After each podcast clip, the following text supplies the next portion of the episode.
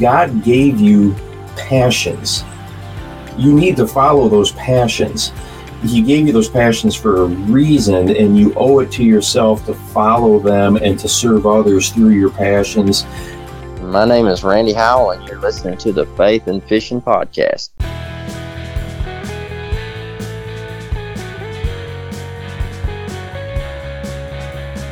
Welcome to the Faith and Fishing Podcast, where every episode I'll bring you an interview with a member of the fishing community, and they'll be sharing their faith stories and fishing memories with you. I'm your host, Cam Steele. Hey y'all, welcome back to the Faith and Fishing Podcast. I don't have uh, I don't have a ton of housekeeping things to go over this episode, other than to say that this episode was made possible by Podmatch. Uh, you may remember me talking about them before. Um, but they are a service that helps podcast hosts and guests connect.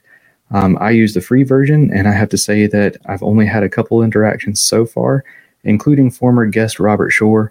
Uh, but I definitely think it's a nice little tool, um, and that is how our guest uh, tonight has uh, has connected with me. So, if you're a podcast host or a guest that might be looking to get connected with somebody, I'll go ahead and leave the link in the show notes because why not, right?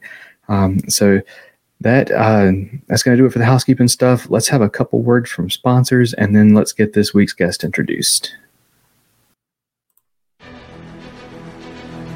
Savior Outdoors gives me confidence that no matter what happens, what I take on the water is coming back home with me. With retrieval devices for fishing rods, bow fishing bows, action cams, and even one that can be attached to your other gear, they've got your whole arsenal covered.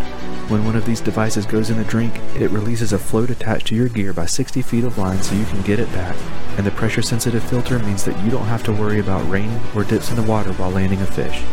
At SaviorOutdoors.com, that's S A V U R Outdoors.com, you can use promo code FNFP15 to save 15% and try them for yourself.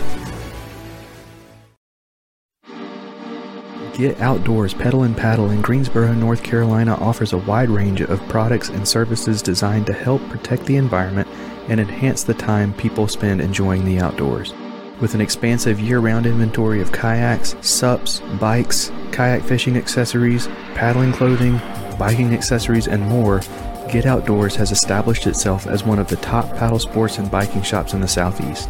They also offer a wide range of kayak safety and technique courses to get you comfortable in your new boat. They'll even get it rigged up for you. Stop by the shop in Greensboro, North Carolina, or check them out at shopgetoutdoors.com.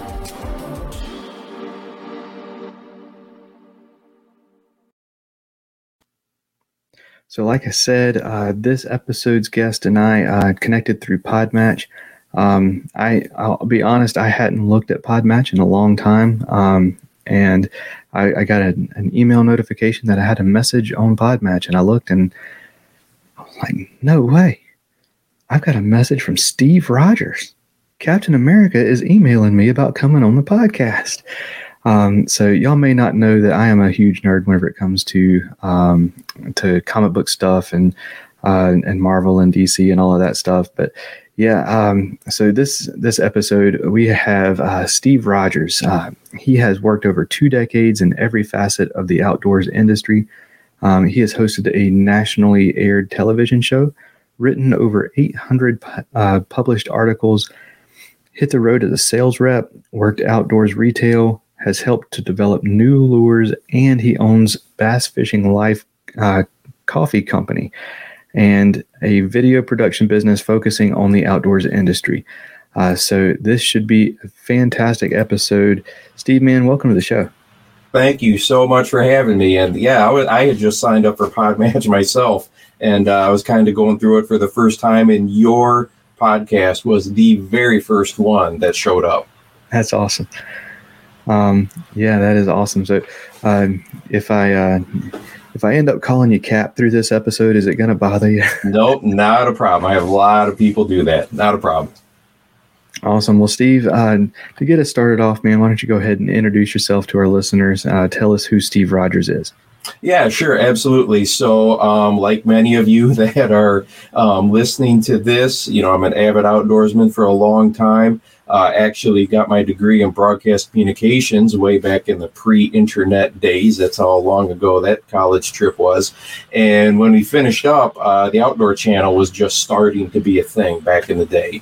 And uh, my business partner and I decided to put a pilot together. We sent it off to them, and lo and behold, a few weeks later, they called and said we would like to to pick you up. So um, we were on nationally aired for uh, five years. I was the host of that particular show, and that was really what kind of kicked me off into more of the professional side of the outdoors, I guess you could say, as opposed to um, the consumer side of it. And when the show ran its course, I had met lots of great people in the industry, and they got me in as a sales rep, and I sold a lot of the biggest brands in the industry.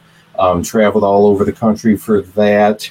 And I kind of dabbled around in YouTube way back in like 06, 07 when they came out. But really, since 2019, um, I've really gone pretty serious with that and then a website or blog site as well. And uh, I'm working on building those up, hopefully, eventually to a full time income. And they've grown a lot in the last two years. And then I also, like you mentioned, do video production for outdoors clients. Um, and I still travel around the country working for manufacturers, uh, mainly now the distributor shows. So, like the not consumer shows, but you know, selling to other dealers and retail chains and that type of stuff. That is awesome. So, um, so kind of um, what is what is the uh, what is the YouTube channel called? Uh, the YouTube channel is just my name. It's Steve Rogers Outdoors. So if you just punch that in, uh, Steve Rogers Outdoors, it'll pop up, or Captain America will pop up. So uh, just click on the one that is not the guy that is shredded. Absolutely. So what happened in 2019 to kind of to kind of um, switch you over to uh, and make you make you pursue that YouTube stuff a little bit more? Well, it's just you know I had really enjoyed television back in the day, and um, YouTube was just something. Like I said, when I first started dabbling with it, was just kind of a neat thing to do. But then the more and more as it grew, I was like, holy cow, there's a lot of creators out here. First of all, in every possible niche and genre you can think of, right? And then there was a lot in the fishing space and I'm like, you know, I can probably reach more people around the world on a weekly basis with YouTube now than I ever could have when I was on national television. Because back in the day, you had to be subscribed to the outdoor channel. Well, you know, now anybody from sitting on a park bench in an urban setting to, you know, I've got viewers in Australia and Europe and all kinds of places. So that's what really got me back into the game. I wish I never stopped like when I started in 06 because I, I keep thinking to myself, holy cow, I, where I could be, you know, if I had an additional 13 years under my belt. But, you know, that that's hindsight. So really, that's kind of what uh, kicked it off. And being that I've always had an interest in video and, you know, television and audio, it was, it was just a natural fit. And since I had been on camera for five years before, it was just a very easy, you know, transition.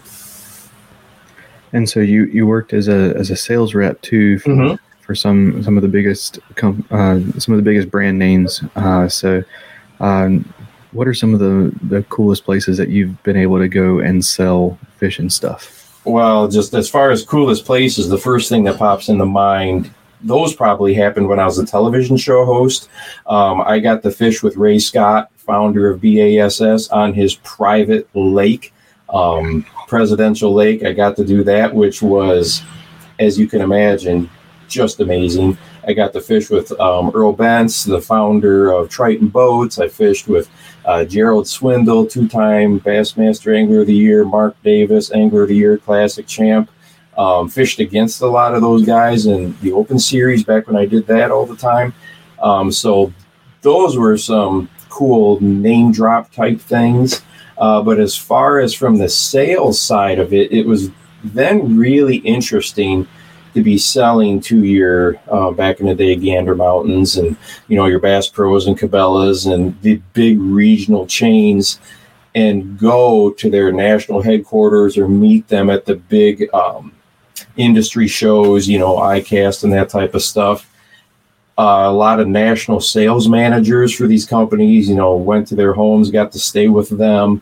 Um, a lot of the people in the fishing industry, it's really interesting because the fishing size work, right? So where people would relax would be in a duck blind.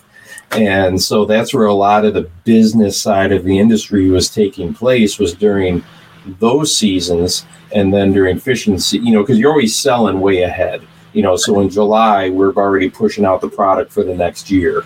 Um, so yeah it was it was really neat and a lot of great dealers. I small mom and pop shops i got to run across and and work with them. But when i was a sales rep a lot of the mom and pop businesses were really starting to close their doors because they were having a hard time competing with you know the big national box stores that were uh, coming in, and those mom and pops that have survived, a lot of them added archery, and they were able to survive, or they really tailored their mom and pop store to the local market.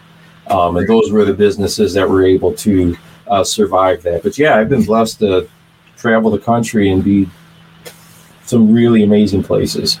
Absolutely, yeah. A lot of the mom and pop shops here, um, they kind of cater to the the the uh, anglers coming to one specific lake.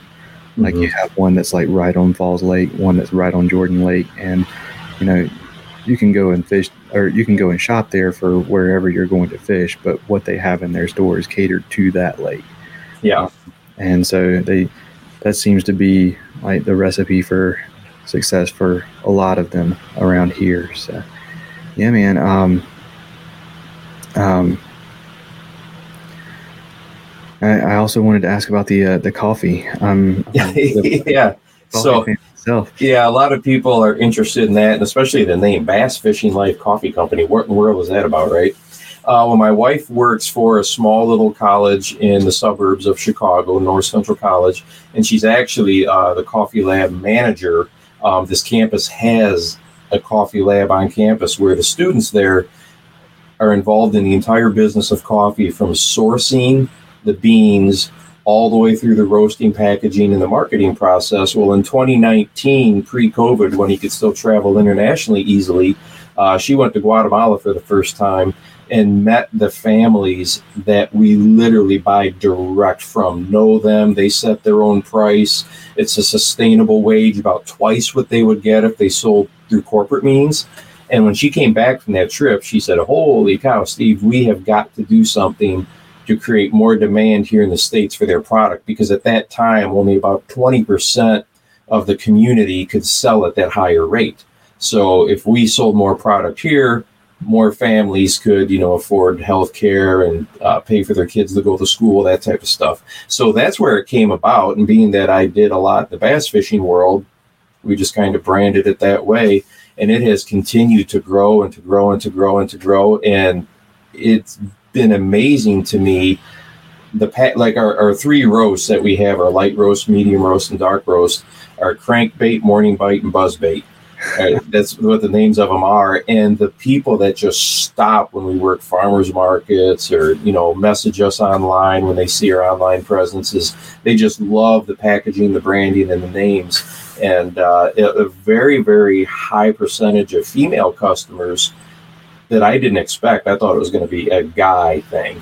Right. Um, but they will come up and, oh my gosh, I love Morning Bite. And that customer base has just continued to grow and to grow. And it's, and it's a win-win because we know the people that it's helping uh, the farm families as well. Matter of fact, I think my, my wife was supposed to go down there again in June, but I think she's going to make a trip down there again in December. So that's how that came about. That is awesome. Yeah, I'm definitely going to have to check that out. Uh, do you have a website for that or? Uh, yes, it's uh, bassfishinglifecoffeeco.com. But if you just type in the Google Bass Fishing Life Coffee, it'll pop right up. Okay, I'll definitely have to have to check that out. Um, it, and the fact that it's uh, you know giving giving the people you know a fair wage um, that are that are you know harvesting and all that stuff. That's that, that's that's huge. So um, uh, really looking forward to, to testing that one out. Um, so, yeah, man, kind of kind of give us uh, a you know, kind of a quick rundown what got you started into fishing? Um, well, like a lot of us, uh, you know, parents, grandparents, and stuff, um, you know, first introduced me to it. Um, I did have a family friend. My dad had this really great friend that was named Gordy. And uh, I should say, is named Gordy. He's still alive.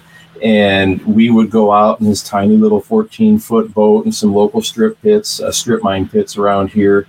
And what really stuck with me, no matter how many trees I got stuck in, you know, and how many times I ripped the hat off his head with the Rapala floating minnow.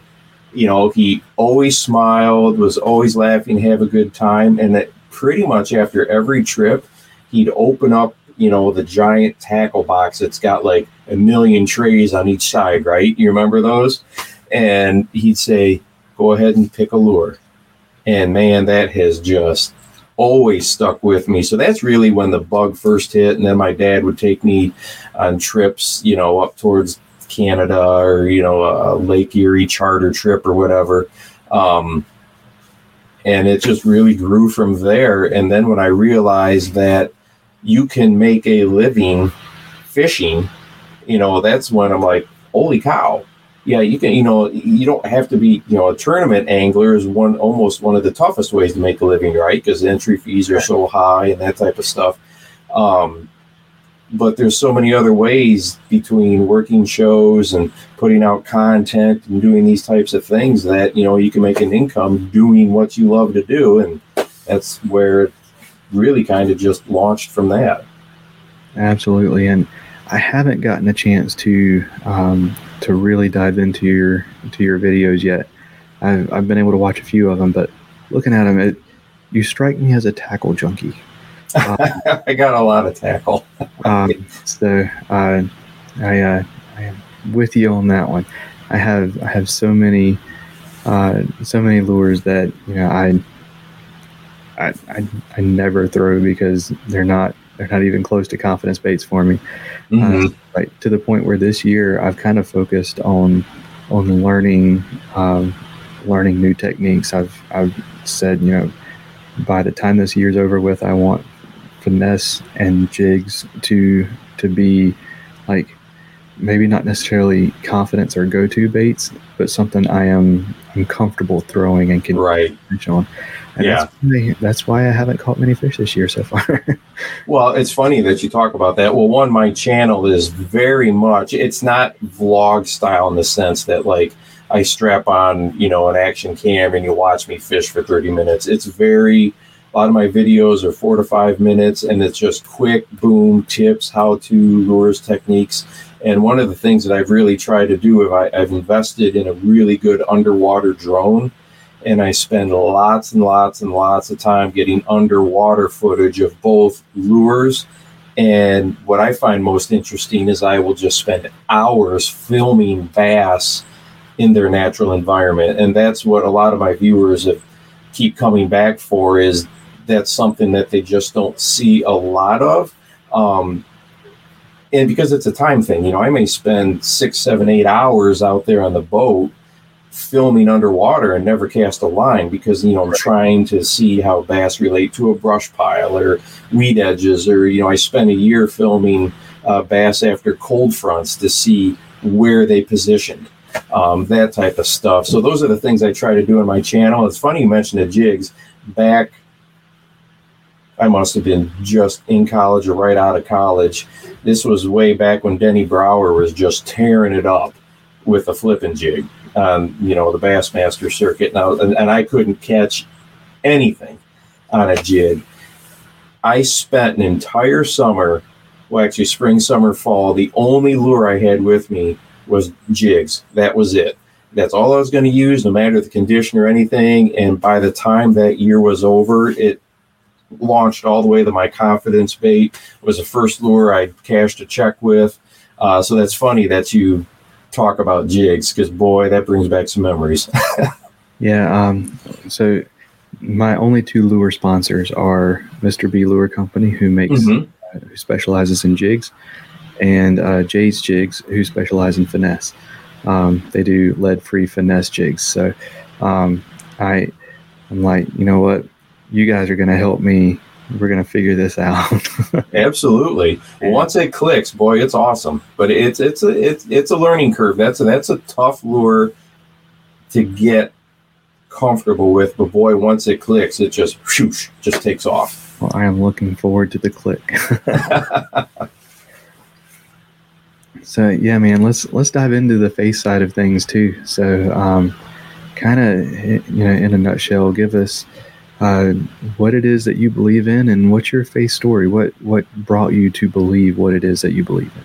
Well, you know, like many of your listeners and viewers, you know, grew up in the church, you know, going every Sunday, that type of stuff. But oftentimes, it's it's not necessarily that that finally clicks for you, right? That's almost just like a routine, something you just what you do on Sunday mornings, and you just kind of go through the motions.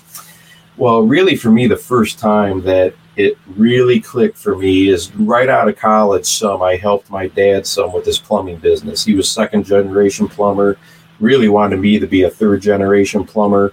And so I was still trying to, you know, get some traction in the outdoors thing, but still had to pay some of the bills. And we just had a newborn son. He was one at the time. And I was in a really, really, really bad place mentally. You know, now we would call it mental health, right? But then you didn't talk about that stuff. You know, Right. man up, you know, get through it, toughen up, you know, all that's the way it was treated then and I was never seeing my son. You know, I'd leave in the morning, he was asleep, I'd come home, he was asleep, and I was really seriously depressed to the point of I was wondering, is this worth it to go on? Right? Right. And that's a scary place to be. And I know there's more people in that place than we realize.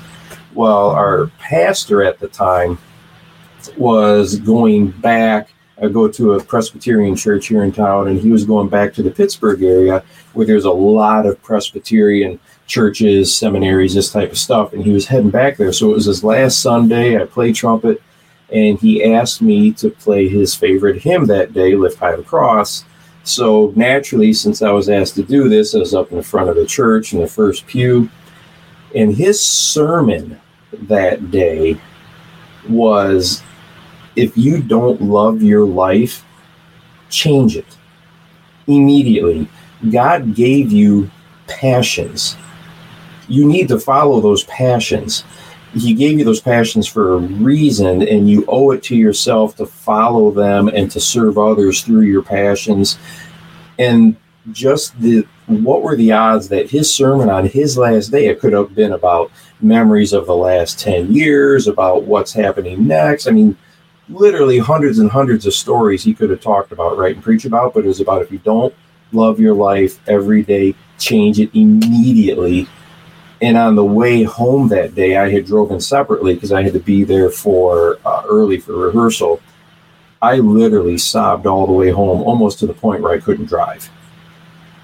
And it was from that point forward that things started to change, what I started to work towards and strive towards change. And of course, we've all got our ups and downs, and you know, days are better than others, that type of stuff. But that was the defining moment when that literally that entire sink, it's like nobody else was in the building. It I, it's hard to describe. It couldn't have been a more direct message. It's like the roof opened up and it was boom. I mean, I was literally almost just kind of comatose in the front pew. I couldn't believe how it just affected me. And so that was really the big one that I like to share with people, um, especially the passion part, because so many people get up every day, go through the motions, 40 years go by, and they just don't feel fulfilled you know, because God has given each of us things that we love, but for some reason, and I don't know if it's just kind of in this country and the way we've grown up culturally, or if it's this way in other parts of the world, but for some reason, there's this stigma out there, a belief out there that if you're passionate about it, that's probably not something that you can make a living out of. You know, you got work and then what you enjoy. And so I've really, really, really tried to bust those walls down and let people know that whatever it is you enjoy, you can support yourself with that, and your life is going to be more fulfilling because that's the passion and the love that God gave you. So, um, so I, I, I love that. I'm I'm a big pro- proponent of you know, I, I was I was a kid who was told you know, um, uh, it, it's okay to to follow your dreams, um, but don't get your hopes up. It's okay to follow your dreams, but have a backup plan. You know, backup plan means an anchor, um, Mhm. uh, and uh, like you, you're not going to if, if if you have to go all in on your backup plan just to make make money, you know that's um, I, I'm I, so I've I've always been you know I, I I was the kid who was like I always had the lofty goals. You know I was I'm going to be an NBA basketball player um, because you know in eighth grade I was told uh, when I when they measured my growth plates I was going to be six seven. Oh wow. I'm the exact same height now as I was in seventh grade whenever they measured me. um, I, uh, you know, I, whenever, whenever that wasn't going to work out, you know, I was gonna, was gonna play play music, and I was gonna get get to the point where, you know, I, um, I, I was gonna, my band was gonna make it big, and we were gonna play on stage and and and do that for a living, and um, you know every time I had one of these these like lofty lofty dreams, I was told, uh, you know, that's not really realistic. You should have you should make sure you have a backup plan. Um, uh, by you know, pretty much every adult in my life, you know, they were like, you know, let's, let's let's make sure that we're being realistic here, and and so I I've always been a huge proponent of of making sure that I am not ever going to be you know, an anchor holding someone back. Um, but I, I, wanted to ask, so, so your pastor says, you know, if you're not happy um, with your life, change it immediately.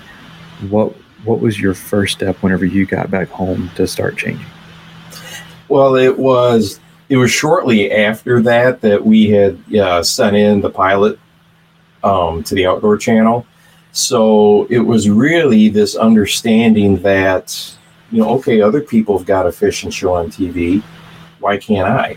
So it was really that realization that somebody's going to do it. You know, you might as well give it a shot. And so it was, I don't remember how long between those two things that it took uh, to actually come to fruition, but it was really that mindset because same type of thing, you know, I was told, well, you know, we aren't the type of people, you know, our family isn't the type of people that do those things. Those are for other people. Um, and it was really shedding that mindset.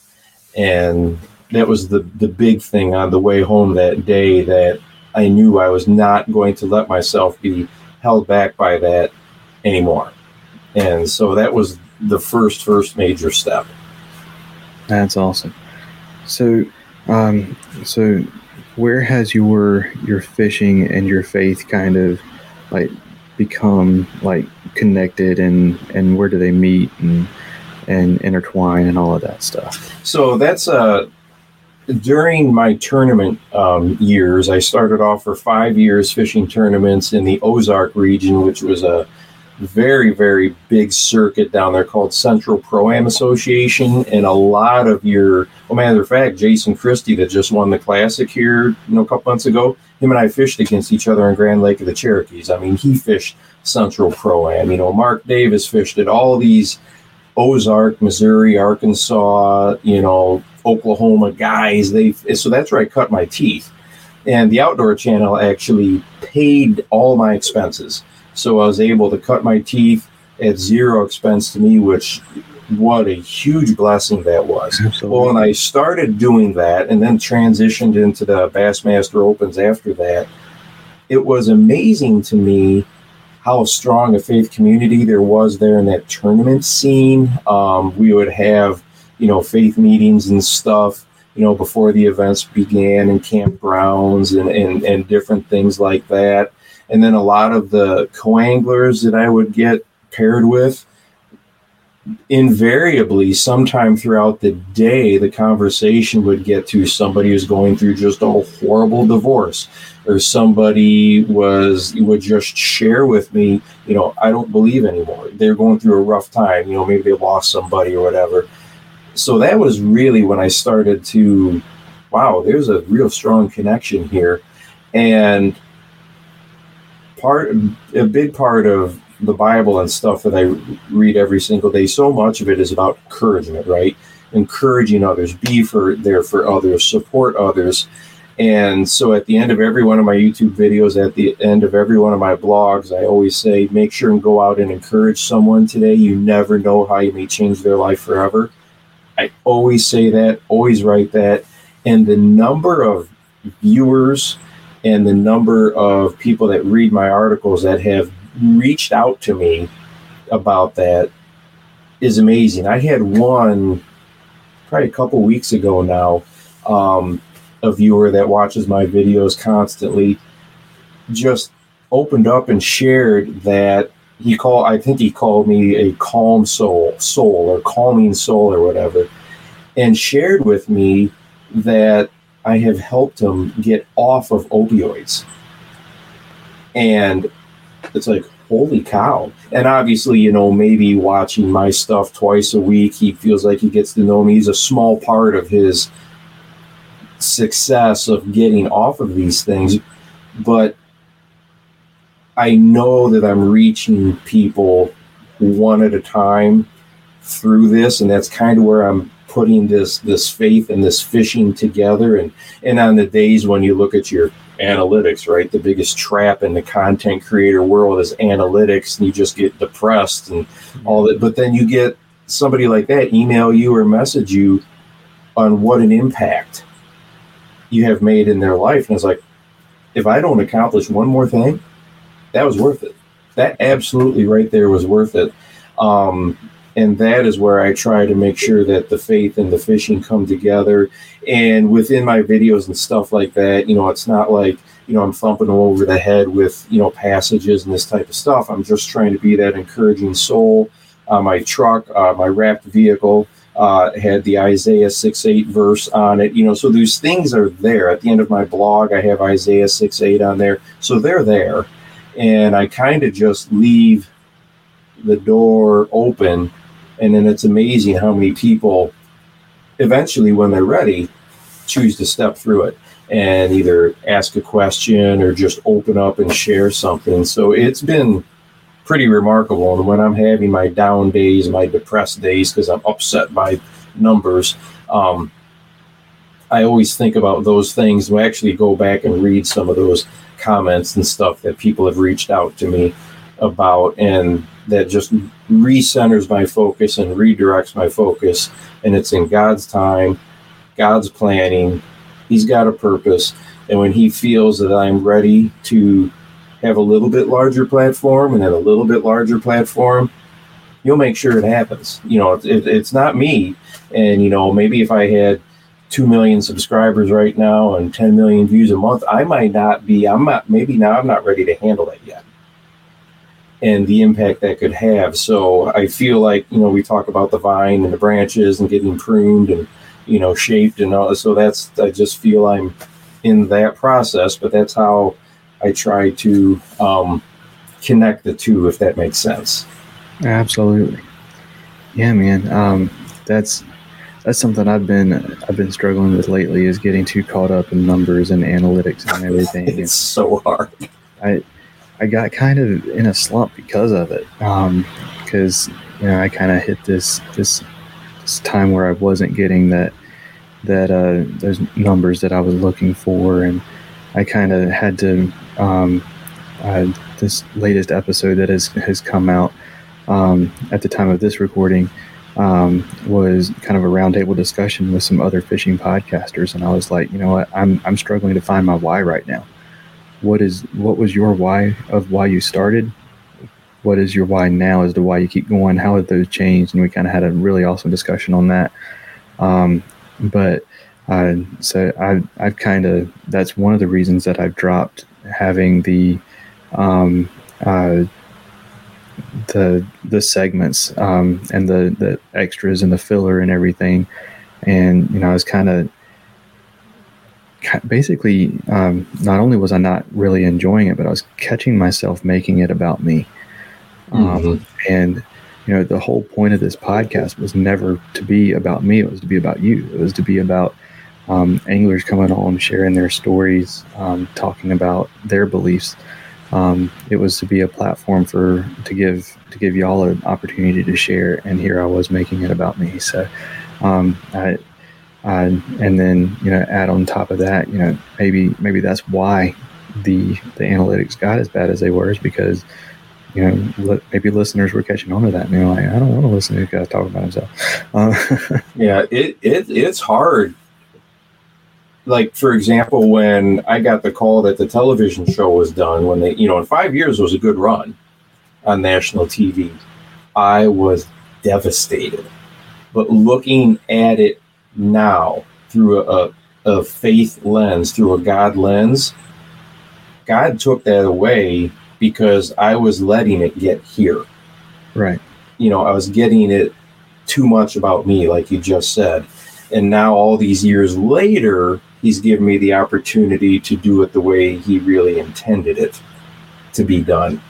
And like you said, it's so easy to get down on the numbers and analytics. And that's when I think about that one person that emailed or the one person that messaged me and that's my purpose. And I, I struggle with it like all content creators do on a regular basis. It's hard to get past that.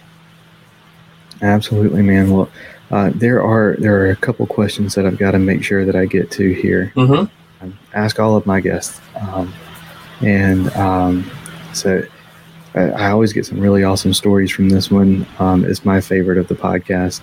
What fishing story or memory means the most to you? Oh boy, there's a bunch. Um, probably looking, you know, and I could say, you know, fishing with so and so in the industry and stuff. Those are all big things and amazing things. But for about the last 10 years, um, the local YMCA has asked me to run their summer fishing camps. Um, That's awesome. and through that, I mean, and don't get me wrong, I hate using live bait. Okay, worms. I mean, my hands stink like worms for two months after one of these camps. I mean, I hate that. But looking back at it now, you know, through the God lens, there are so many kids that have come through this camp every. Well, first of all, it's one of the largest, you know, camps for the local YMCA, and there have been so many young boys and young girls that come through that camp. One, that's the only time the entire year that they fish. And I don't care if they catch a little, you know, bluegill sunfish this big, or they catch a big old catfish or a 10 inch bass. It is impossible not to smile. And they love it so much. So to get them to enjoy being in the outdoors, and you know moms and grandmas and grandpas and dads are all there taking photos and all this type of stuff and the fact that you know even though i stink like night crawlers for decades afterwards that i was able to help facilitate that that's probably one of the now the biggest things that means a lot to me That's awesome. Absolutely awesome.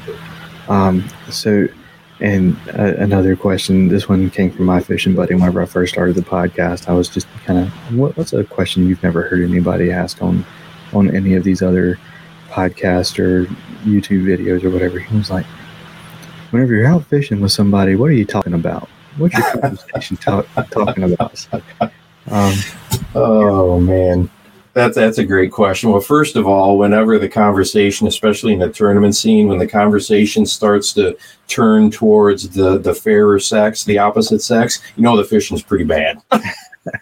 you know, so that's one of the first things when they start talking about girlfriends, wives, whatever. It's like, well, the fish, the bite must be pretty horrible. So that seems to be a constant factor all the time. Um, but probably um, some of the big things that come up all the time, you know, with sports has always been real big. Uh, I was fishing with a good friend up on the Mississippi River between Wisconsin and Minnesota, and uh, he was. I asked him, you know, since he was right there on the border, I said, "Well, you a Packers fan or a Vikings fan?" And he turned and looked at me, and he goes, why would you even ask that? I was like, well, you're right here on the state line. He goes, that is a hard state line, buddy. and of course, he was a Packers fan. Um, but sports, you know, comes up quite a bit. Um, and then really the other thing that comes up often was just, you know, because I fished with many, many, many, many, many, many guests, was family. You know, people be talking about, you know, their kids and reminiscing on old times, this type of stuff. So it, it was just, you know, having all these different guests on over the years was just really amazing to see the human side of people. You know, we see the public persona of these classic champions or, you know, all this type of stuff, but they actually just get, I mean, they're just folks like we are. And, uh, so that that part of it, those are probably the things that came up all the time was the sports and then family. Awesome. All right, man. Well, with all of our guests, we always do a um, a segment called "What's Your Favorite." Whether you're a Ned Rig vet or a finesse fishing noob like me, Jade's Jigs is your source for high quality finesse jigs that raise the bar by being lead free. Using a tin bismuth alloy not only makes Jade's Jigs eco friendly, it also makes the jig lighter so you get the same profile with less weight for the fish to feel. Check out jadesjigs.com, that's J A D E S J I G S.com, to see their full lineup of jigs, styles, and colors. And since you're a Faith and Fishing listener, you can save 10% on your order by using promo code FNF10 at checkout.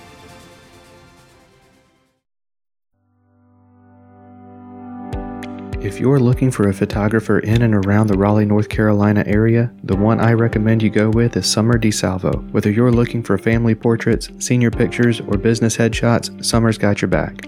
She's done family portraits for us and even a kayak photo shoot for me, and I have to say she's really fun to work with, goes above and beyond to get her shot, has a really fast turnaround time, and most importantly, takes amazing pictures. Check out her portfolio and pricing in the All Things Faith and Fishing link in the show notes, or go straight there at summerdesalvophotography.mypixieset.com. That's summer d i s a l v o photography.mypixieset.com. Um, so we are going to find out what once and for all what are Captain America's favorites in a few different categories here. Okay. So to get it started off, what's your favorite scripture? Uh, my favorite scripture is definitely the Isaiah 6 8, which boil it down in nutshells, here I am, Lord. Um, so many times I'm like, here I am. What do you want me to do? What do you want me to do? And, you know, use me, use me, use me. So that is definitely the driving force. And when I had put that Isaiah 6 8 on my vehicle, that was there as much as a reminder for me, or probably more of a reminder for me than for any for any other reason. It was just here I am. Open me up to your Holy Spirit and open me up to use me the way you want to use me. Awesome. What about a particular story from the Bible? Is there one of those that's your favorite?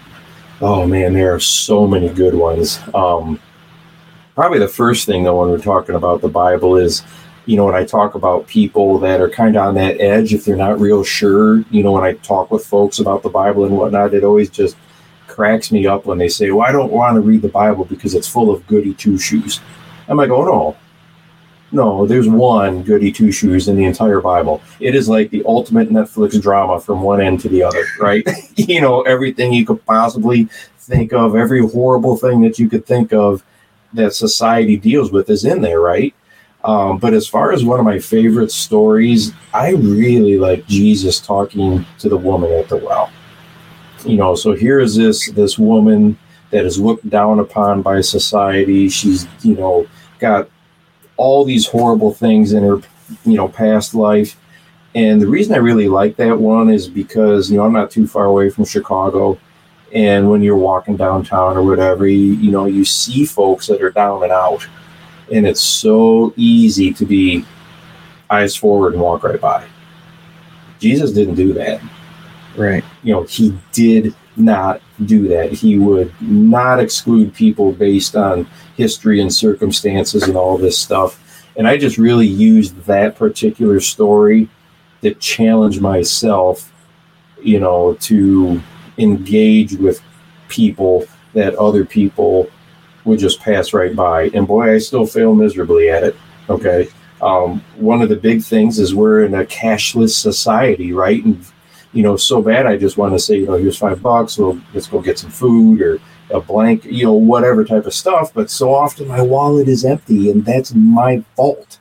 You know, I, I need to be better at that and to engage folks that, you know, society is kind of taken a pass on. And, and because of that story, um, I've been involved with um, prison I guess you would call it ministry, but it's like an entrepreneurship, like um, folks that have been imprisoned and are now out and using entrepreneurship to get their life started, start their own businesses, because so many people don't want to employ convicts. And I'm actually um, here in the first part of June going to another prison to meet with a bunch of um, inmates that are ready to get things turned around, about to be released, and we're going to be talking about businesses that they can start. So once they get out, you know, they've got something to support their families with. So it's because of that story, you know, the woman at the well that has really pushed me way out of my comfort zone to try to do some of these things. Absolutely. All right. What is your favorite fish to catch? Uh, it's got to be smallmouth bass by far.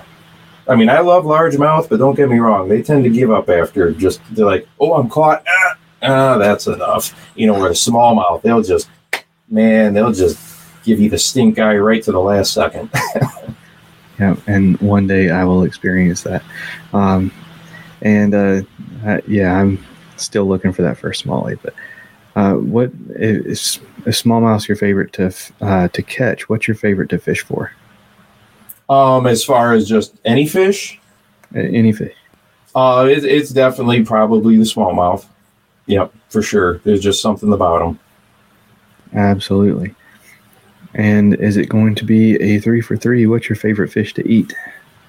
Ooh, you know what? A lot of people ask me this question. I don't eat just a whole ton of fish believe it or not. Um, and but if I do eat fish, I find it hard to pass up, you know, going up to the boundary waters or whatever, and that just crystal clean water.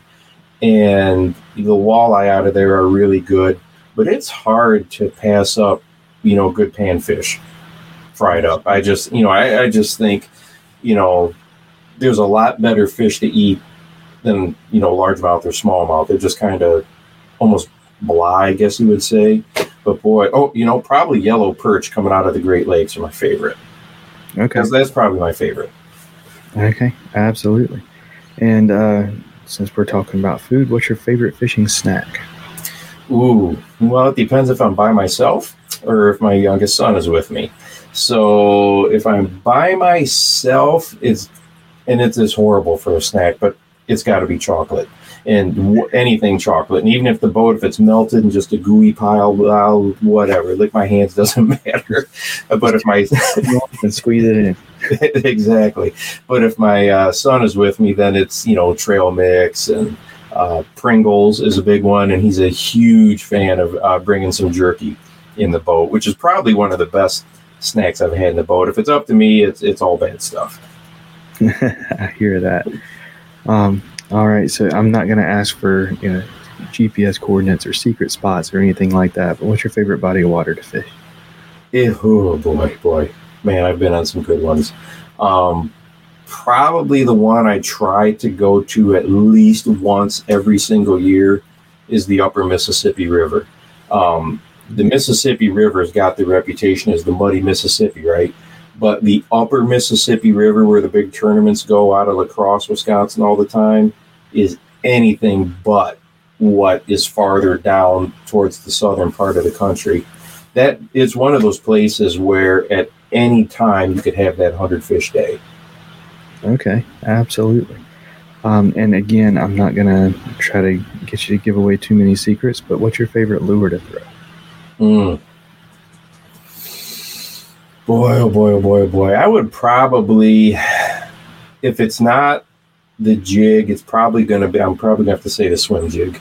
Um, when I was fishing, first cutting my teeth on the upper Mississippi River, one of the best swim jig anglers in the world, Tom Monsoor, lives right there. So it's like if you live in that area, you throw swim jigs. And I had many, many guests on the show up there that really kind of taught me about the swim jig and how to use it.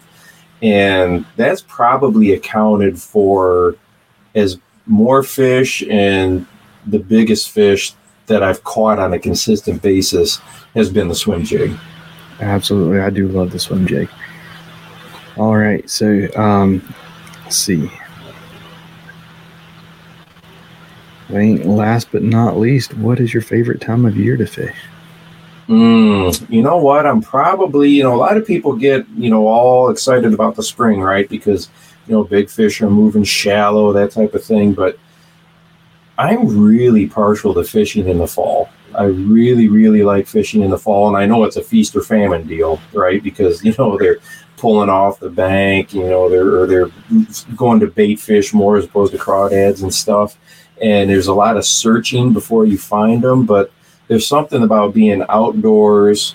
Well, one, the summer traffic's gone, you know, so I'm very blessed that I can fish anytime during the week. So it's like all of a sudden the lakes and rivers are calm again. It, it's cooling off. I, I hate the heat and humidity. I just cannot stand the humidity. Um, so you know that's kind of going away. You got the waters all to yourself, and the colors are just beautiful. Birds are migrating. I really like fishing in the fall. Absolutely. And, you know, being up in Illinois, you're getting ready to start fall, right? so, well, I was just out in Colorado last week. My youngest son works out at um, the YMCA of the Rockies, Estes Park, for the summer. We had snow, snow last week, and he had snow again Monday out there. So here it is, almost June. yeah, we. Um, I, I can't remember if it was earlier this week or the end of last week. We hit hundred. I am not ready for that. I'm never ready for it, man, and I, I I get it so so often during the summer that I'm never ready. You never get used to that. Yeah, no, that is hot. All right, man. Well, we're going to start wrapping things up. Um, if you would let us know what's coming up for for Captain America. I mean, Steve Rogers. Yeah, absolutely. So um, right now I'm uh, in the middle of a bunch of content that I'm getting ready uh, to put out. So pushing out all kinds of videos and blog articles right now. I've been working on the last few days, and I've got some you know number goals as far as the amount of content that I want to get out this year. So that's you know I'm trying to push myself to get those things out. And then the, my weekends now are very, very busy working different farmers markets and stuff, doing the Bass Fishing Life coffee. So up Saturday and Sunday, you know, that's what I'll be doing again this week. So um, it's going to be just go, go, go, go, go seven days a week, pretty much until mid October now. Um, so that's, I'm always ready for October to get here because then it's like, whew, can kind of relax. But yeah, I've just, I'm trying to get ahead in my content where I've got, you know, a month ahead of time. So when those unexpected life things happen, you know, you're not stressing out at midnight on a Friday. Oh, I got to get something put out by tomorrow. Um, yeah, so you get that as a content creator. Absolutely. And uh, yeah, I'm want to give you an open floor for you know, uh, sponsor shout outs. Uh, um, if there's supporters, anybody you want to say thank you to, the floor is yours. Oh, absolutely. Well, um, thank you to my family, especially my wife, for you know allowing somebody, allowing, but supporting somebody, you know, to pursue this fishing thing um, and just keep creating content. And really, one of the big uh, shout outs would be to uh, Strike King and Lew's. I've been with Strike King for way over 20 years now. And when I was first getting started in television, they were the first company to not, and this was back when you'd call people, okay? You'd be like, hey, would you like to support somebody that's a nobody and done nothing? Click, you know, that type of thing. Um, they were the first ones to give me a shot, and they have been behind me for well over 22 years now. So that would be yeah, just been a great family. Absolutely, and um, we we've talked about it a lot. Um, I want to make sure that. Uh, you get a chance to plug, uh, you know, YouTube and social media, and um, your your blog, website, all of that stuff, where do people find you? Okay, well, YouTube is super easy. Just Steve Rogers Outdoors. Um, I'll pop right up. My uh, article site or blog site is thebassfishinglife.com. And, you know, it's kind of the same as the coffee, Bass but thebassfishinglife.com. And I have new articles go up there all the time as well. The blog site is more, I would say, beginner to intermediate content where the YouTube is definitely beginner clear through advanced. It's got a wider range of stuff on there. But yeah, those are the the two sites that I you know interact with people the most. Awesome. Well, Cat, man, thank you so much for coming on the show. Um, I have really enjoyed it, man, and I wish you all the best. Well, thank you so much for doing what you do and tying faith and fishing together, and you know, hopefully, um, we're impacting lives out there. So, thank you for having me on. With 30 years of experience of handcrafting lures under his belt, Mr. B of Mr. B Lure Company is making high quality spinnerbaits, buzzbaits, jigs, underspins, swim blades, and more right here in the US. All of his skirts are hand tied, and all of his baits feature a baked on powder paint, all metal components, and only owner and Gamakatsu hooks. All of his baits come in a variety of colors, and if you purchase a bait in the battle shad color, 30% of the proceeds go to the Wounded Warrior Project. To see the quality for yourself, go to MrBLureCompany.com, that's MRBLureCompany.com, to place your order and use promo code FAITH the letter N, FISH the letter N, POD 1X10 at checkout to save 10% on your first order. Atollas, based out of Charleston, South Carolina, is an eyewear accessory and gear company focused on enhancing your time on the water. Their floating sunglass retainers are the most technically advanced around. Over five years of engineering, testing, and exhaustive feedback from paddlers, anglers, and watermen have resulted in a patented design in a class of its own. They're incredibly light and comfortable, built for durability, sport a sleek, minimal design, float virtually all brands and models of sunglasses, and they're back for life. So if you break them, Atollas will replace them. No questions asked. Whether you're fishing, kayaking, or boating, Atollas will save your shades from the dream. Head on over to atollas.co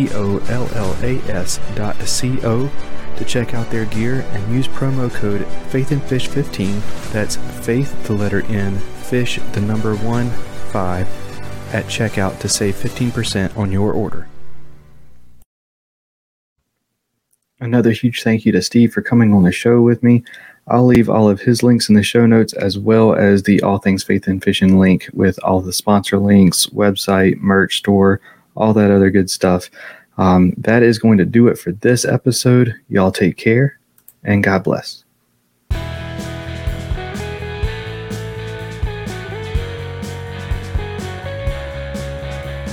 Thank you for listening to the Faith and Fishing podcast. Faith in Fishing is produced and hosted by me, Cam Steele, and is sponsored by Jade's Jigs, Get Outdoors Pedal and Paddle, Savior Outdoors, Atollas, and Mr. B Lure Company. Be sure to give us a rating and a review and to subscribe wherever you listen to podcasts. That's going to do it for this episode. Y'all take care and God bless.